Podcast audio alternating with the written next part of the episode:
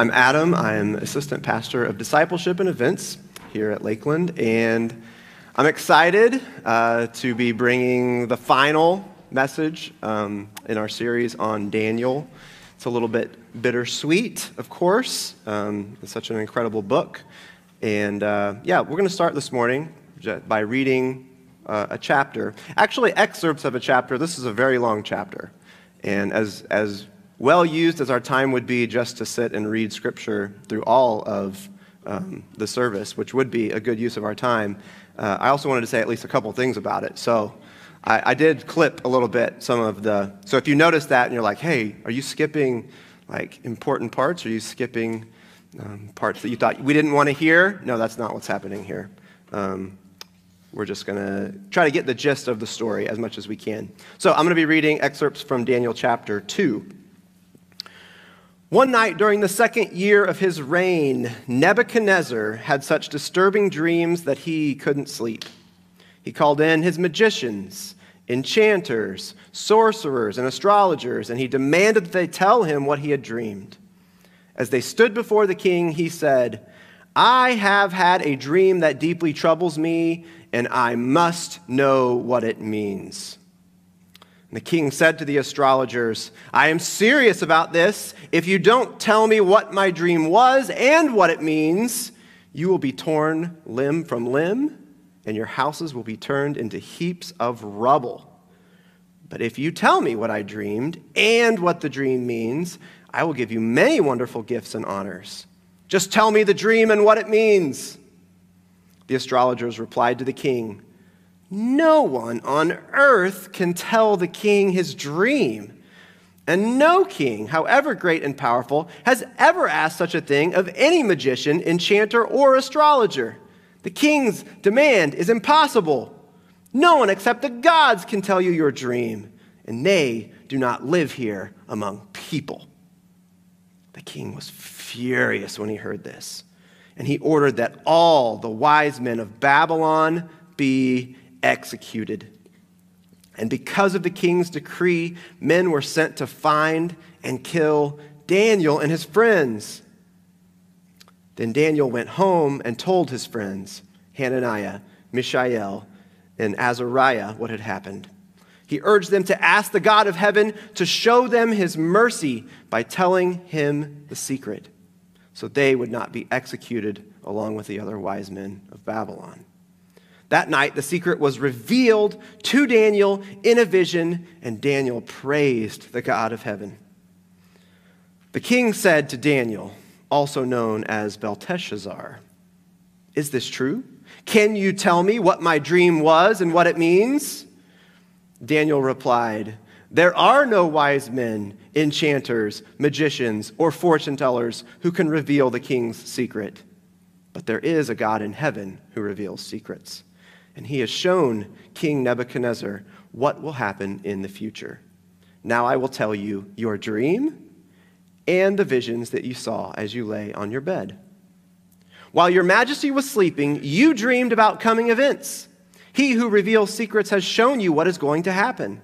And it is not because I am wiser than anyone else that I know the secret of your dream, but because God wants you to understand what was in your heart.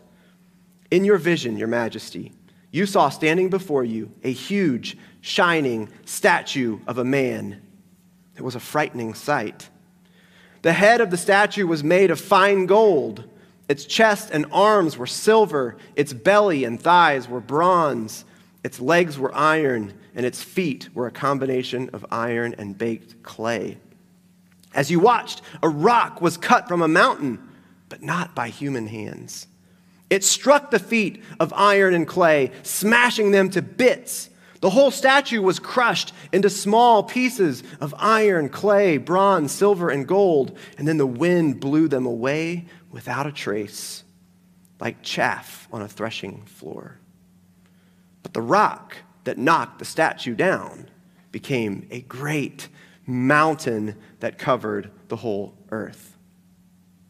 That was the dream. Now we will tell the king what it means.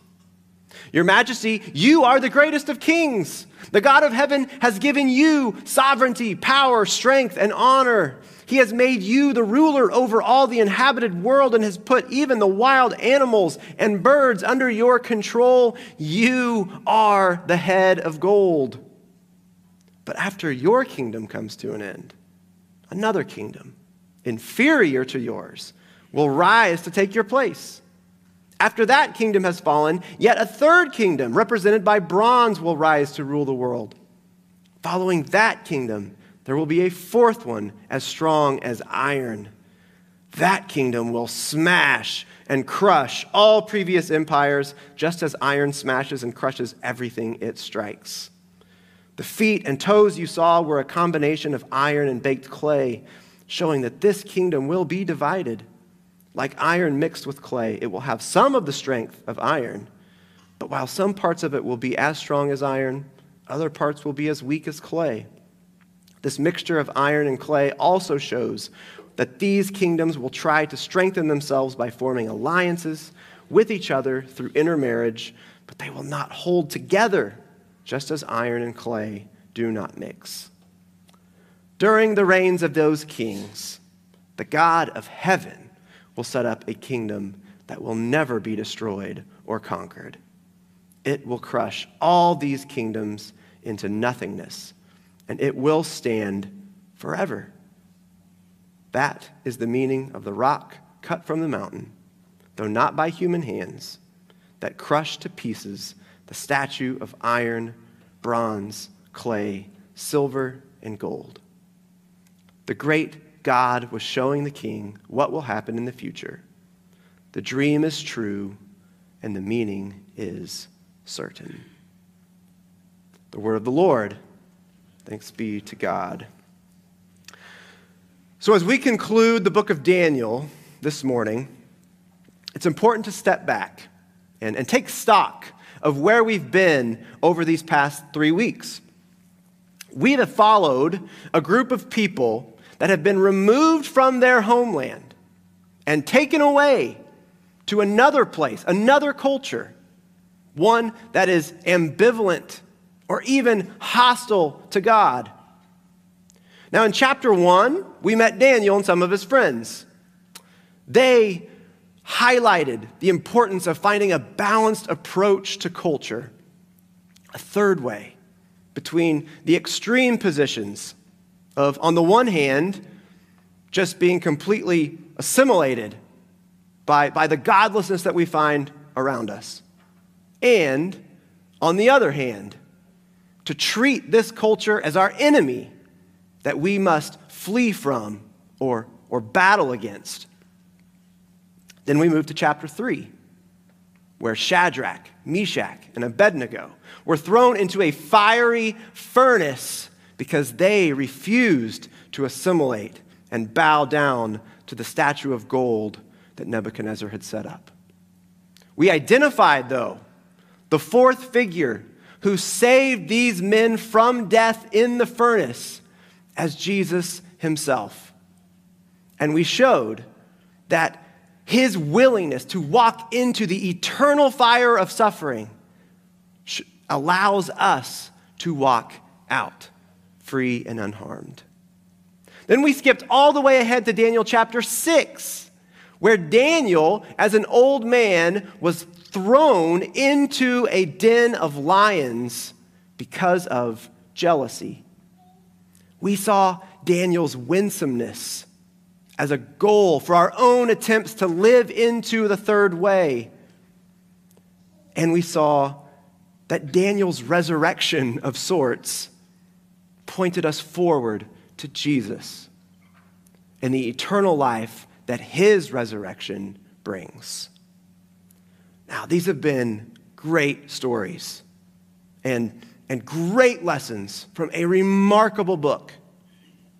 But to me, a huge question still remains.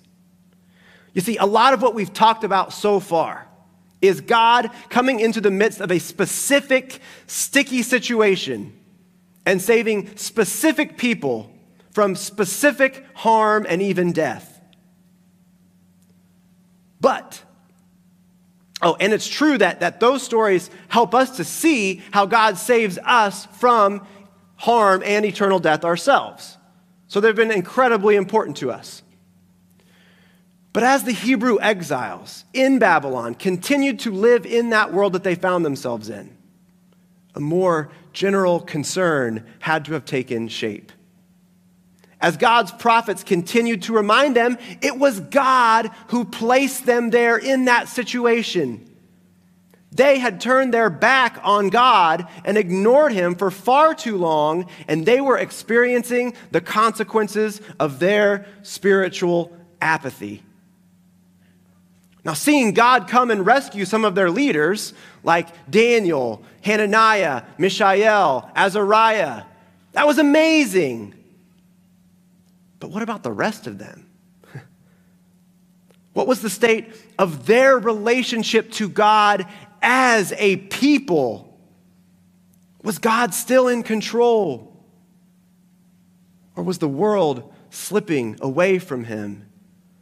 Declining beyond his ability to rally the troops. As many prophets stated, was there the people's sin and apathy so great and it took them so far away from the heart and will of God that he had basically just forgotten about them.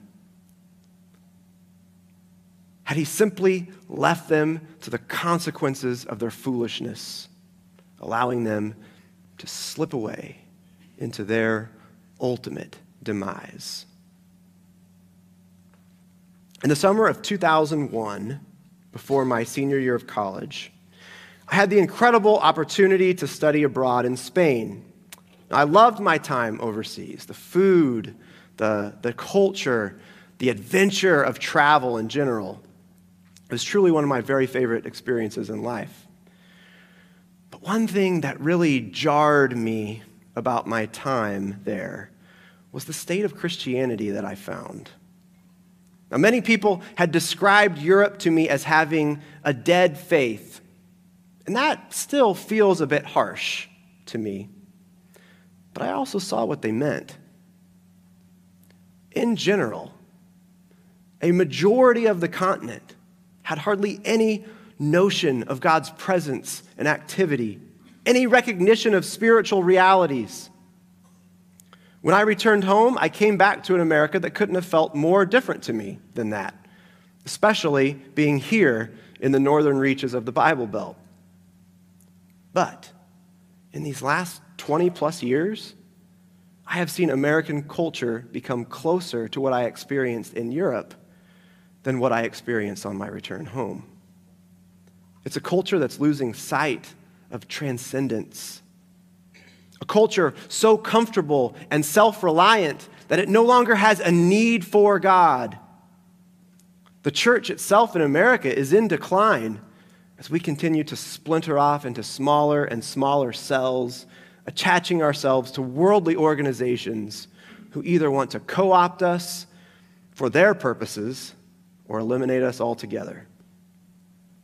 At the end of the day, then, we find ourselves in a very familiar situation to what we see in Daniel, asking some of the very same questions that those exiles did Is God still in control? Ha- is the world slipping away from him, declining beyond his ability to rally the troops? As some have suggested, has our sin and apathy as a people taken us so far away from the heart and will of God that He has just forgotten about us? Is He simply leaving us to the consequences of our foolishness, allowing us to slip away into our ultimate demise? This morning, we're going to address this bigger problem and this bigger question.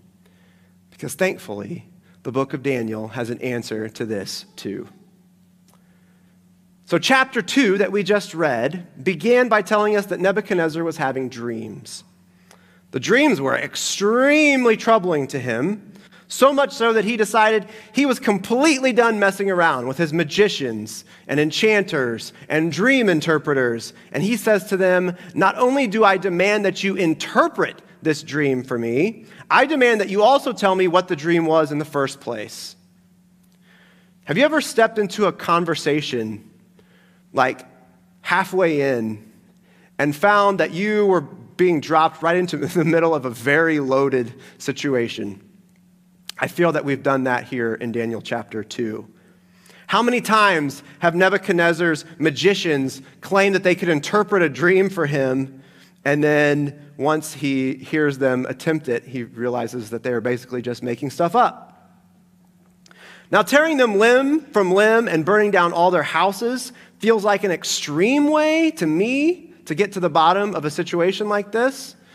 But then again, that's why Nebuchadnezzar has climbed the ladder to become dictator over the most powerful empire in the world, and I haven't. So, the magicians and the diviners respond incredulously to Nebuchadnezzar's demand. They say, There is no way that we can pull this off. In verse 10, they make this claim No one can reveal the events of the dream to the king except the gods and the gods do not live among people. Now, I must admit, I do love some good irony, and this statement is just absolutely dripping with it. It is true, they were correct, that only God, the real, true God, could reveal the events and interpretation of the dream. However, what they've obviously missed is the God of the Bible did come to live among people. After hearing that the magicians are unable to interpret the dream, Nebuchadnezzar decides empty threats are not the way forward, which means that he has now committed himself to several days of limb tearing and house burning. In fact, he is so incensed about this whole ordeal that he orders every magician every wise man and every advisor to be executed. Unfortunately for our friends, Daniel, Hananiah, Mishael, and Azariah, they have been trained for the positions of wise men and advisors, which means that there is now a price on their head. Upon hearing this, Daniel does something a bit surprising. He goes to the man who has been put in charge of the execution order and he requests a meeting with the king. We might think this means that Daniel has the dream. He's been shown. But in reality, he had not. Because then he goes to his friends and tells them, It's time to pray to God and ask him to give us the dream now that I've gone and uh, arranged a meeting with the king. So they pray to God for compassion and for wisdom. And this faithful God responds by giving Daniel the content and the interpretation of Nebuchadnezzar's dream. And the dream is a doozy, a great image with a golden head, arms and chest of silver, hips of bronze, legs of iron, feet of iron mixed with clay. An impressive sounding figure, to be sure. But Daniel's interpretation for the king is probably not exactly what he wanted to hear. Daniel says the, pr- the different precious metal portions of the statue represent different kingdoms.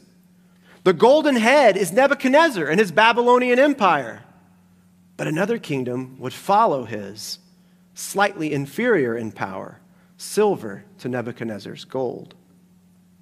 A third kingdom would follow that. And after that kingdom, a fourth, strong as iron, able to shatter any other metal that gets in its way. This statue is powerful looking, it is mighty and bright and intimidating. It represents well the dazzling ambition and authority of Nebuchadnezzar and Babylon, and even the kingdoms that would follow his, like Persia, Greece, Rome. These empires are ruled by powerful men, wielders of authority, displayers of majesty and grandeur. Their dream is total conquest. Their promise is utter domination, and they make good on their promise. The weaker nations around them crumble beneath the weight of their stature. But the feet of the statue are made of clay. This is a turning point in the dream. Because the feet, the part of the statue that holds it up, that provides its foundation, are weak. They're vulnerable. They're able to be knocked down. In this dream, God clearly says to Nebuchadnezzar and everyone who follows him if you build your life on anything besides me, it will crumble at your feet and you will be undone. You aren't as certain of yourself as you appear, Nebuchadnezzar. That's why you were so upset when you first had this dream. Your fear, your unease, your paranoia, they make you fragile and they will allow you to be brought down. And who or what will bring him down? Darius and the Persians, Alexander the Great and the Greeks, Caesar and the Romans? Technically, yes. But in reality, that's not what the dream says. It says, a stone was cut from a mountain, but by no human hand. And it broke into pieces the iron, the bronze, the clay, the silver, and the gold. It's not the successive kingdoms ultimately that bring one another down, it's this stone. Now, interestingly, Daniel doesn't fully interpret this part for Nebuchadnezzar. What exactly is the stone? What is the thing that truly brings down the kingdoms of this world? For the answer to this, we'll have to leave chapter 2, though it is a good one. It's been good to us, but we need a little help. And for that, we're going to have to go way forward to Daniel chapter 7. You see, this dream that Nebuchadnezzar had had in Daniel chapter 2 it wasn't the last time that God would give a vision of the future to someone in this book. In chapter 7, it's Daniel who receives the vision. And as we read this together, I want you to look for some similarities to the first one that we read. In my vision that night, I, Daniel, saw a great storm churning the surface of a great sea with strong winds blowing from every direction. Then four huge beasts came up out of the water, each different from the others.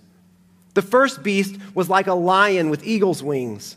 And as I watched, its wings were pulled off, and it was left standing with its two hind feet on the ground like a human being, and it was given a human mind.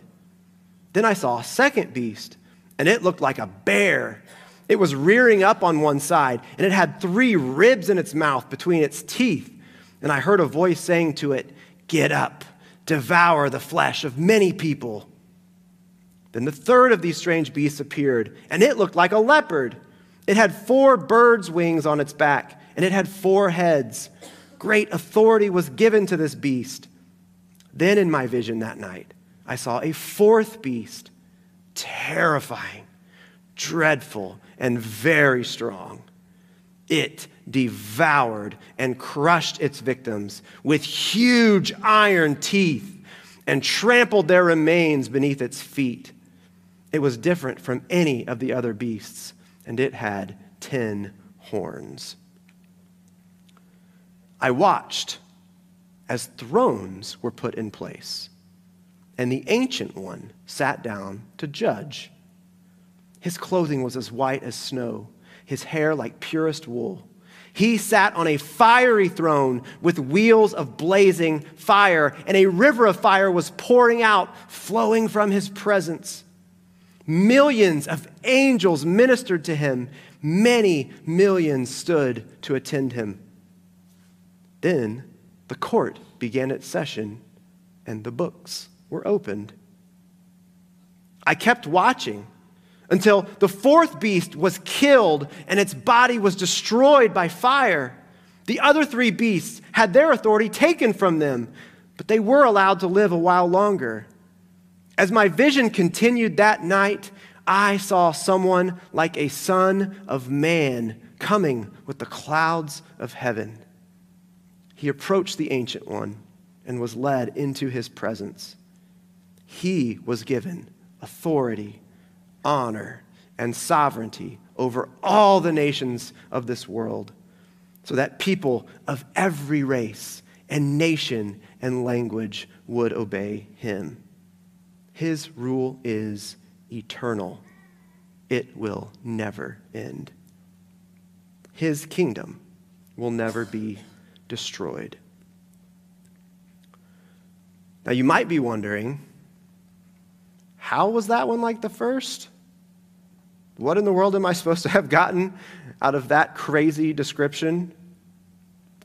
If you take the parts of the statue from chapter 2 and simply replace them with the description of the beasts from chapter 7, I think the connection begins to come into view. Again, God seems to be describing mighty kingdoms that dominate the world around them, and yet are devoured by the next great beast to rise up and desire total power. One after another, they come and terrorize the world until the Ancient of Days comes and takes his seat at the throne. God, Creator, ruler, judge, steps in to take action. And what does he do? He puts a new king on the throne. One like a son of man, we're told. And this son of man is given real authority, real honor, real sovereignty over all the nations of the world. Peoples of every race and nation and language gathered under one banner and for one purpose to worship the real King. And we know who this King is, don't we? Certainly, those who have been here for the first three sermons in the series will know. Because this has not been kept a secret at any point during the book of Daniel. But even those of us who haven't been here, we know who calls himself the Son of Man in the New Testament. Don't worry, it's the quintessential church answer. You've got this. It's Jesus. Jesus is the Son of Man. And now, as we put these two visions together in our minds, we also see that Jesus is the answer to our first question this morning Who is the rock, the stone? Who will be the one to bash the feet of clay and topple the statue of the kingdoms of this world? There's a fantastic story that I heard um, from a preacher named Alistair Begg. In the 1920s, Lord Reith, a man from the Highlands of Scotland, helped to establish the British Broadcasting Corporation, the BBC, and he became its first director general. Now, the tide of secularism that swept through Britain in the 1960s began to impact the BBC in every level of its organization. And one day, during a meeting, a young producer stood up and said to Lord Reith, The world is changing, And the BBC doesn't need to worry about any religious programming any longer. The people of this world don't even care about religion. And the church is becoming more and more obsolete. And Lord Reith, who was all of six foot six, stood up, slowly gathered himself, and he said about the very corporation that he helped to start the church will stand at the grave of the BBC. And it will. the church will stand at the graves of CNN and Fox News. It will stand at the graves of all political parties. It will stand at the graves of dictators and nations, corporations and economic systems. When we realize this, my friends, we will truly possess the key to the meaning of human history. We will have a clearer perspective of the relative importance of all things, and we will truly understand the point of the here and now. We will see more clearly our role as exiles as ambassadors to this current world we live in on behalf of the kingdom of God. For the kingdom has come through the birth and life of Jesus Christ. It is coming by means of the spread of the good news of the gospel in this world today. And it will come, finally, universally to replace all others with the love and peace and joy that God ordained this world to have from the very beginning of creation. This is powerful, meaningful stuff. And if we're going to truly comprehend this, we must attempt to grasp how the message of this importance of the kingdom of a God affects everything everything about this world, everything about our lives, our families, our marriages, our singleness, our work, our play, our experiences, our decisions. All of it must be understood in light of the complete and eternal existence of God's kingdom its preeminence, its precedence over literally everything else that we see in the world around us. If we do not see this world as a temporary placeholder for the real thing that has already begun and will be made complete and perfect someday soon, we will lose perspective. We will be easily swayed, and we will lose sight of what truly matters. Now, don't get me wrong. This is not an easy time to navigate as a Christian, and it might not get easier. Church numbers have been dropping over the past several decades. Brothers and sisters in Christ are more easily divided now over worldly matters than ever before in history popular opinion, as driven by many, many voices in the world, have been consistently turning up the heat on the church and faith. Each Sunday, on your way to church, you drive by probably hundreds of houses filled with thousands of people who give little to no thought to what you are doing.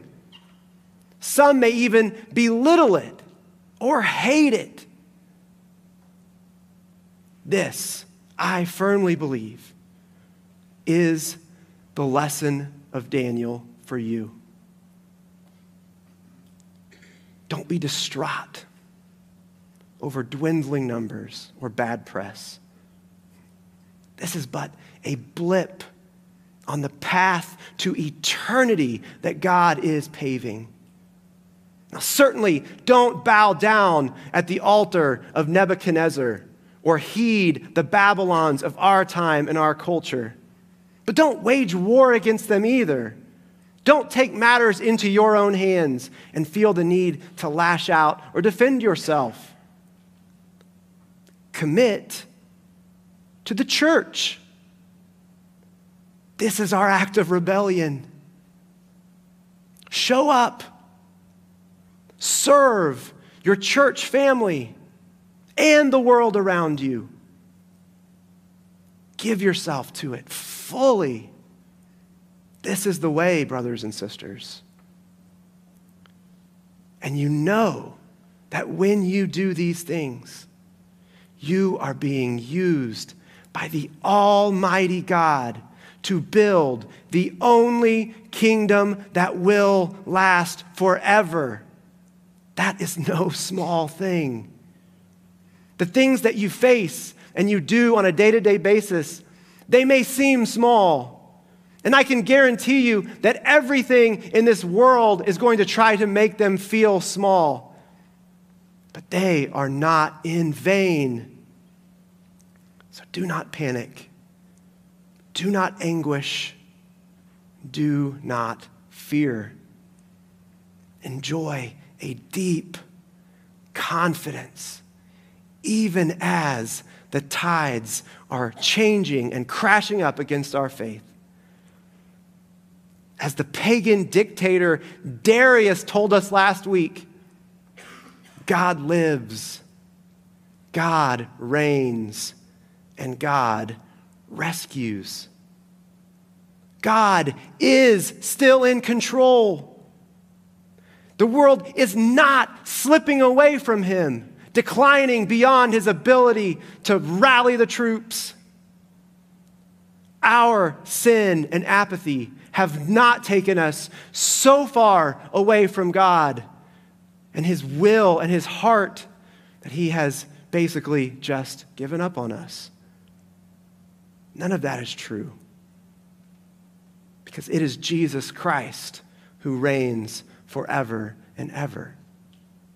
His resurrection is the vindication and the proof that he is indeed the rock that smashes the statue of the kingdoms of this world in Daniel chapter 2 and the Son of Man promised to take the true throne in Daniel chapter 7.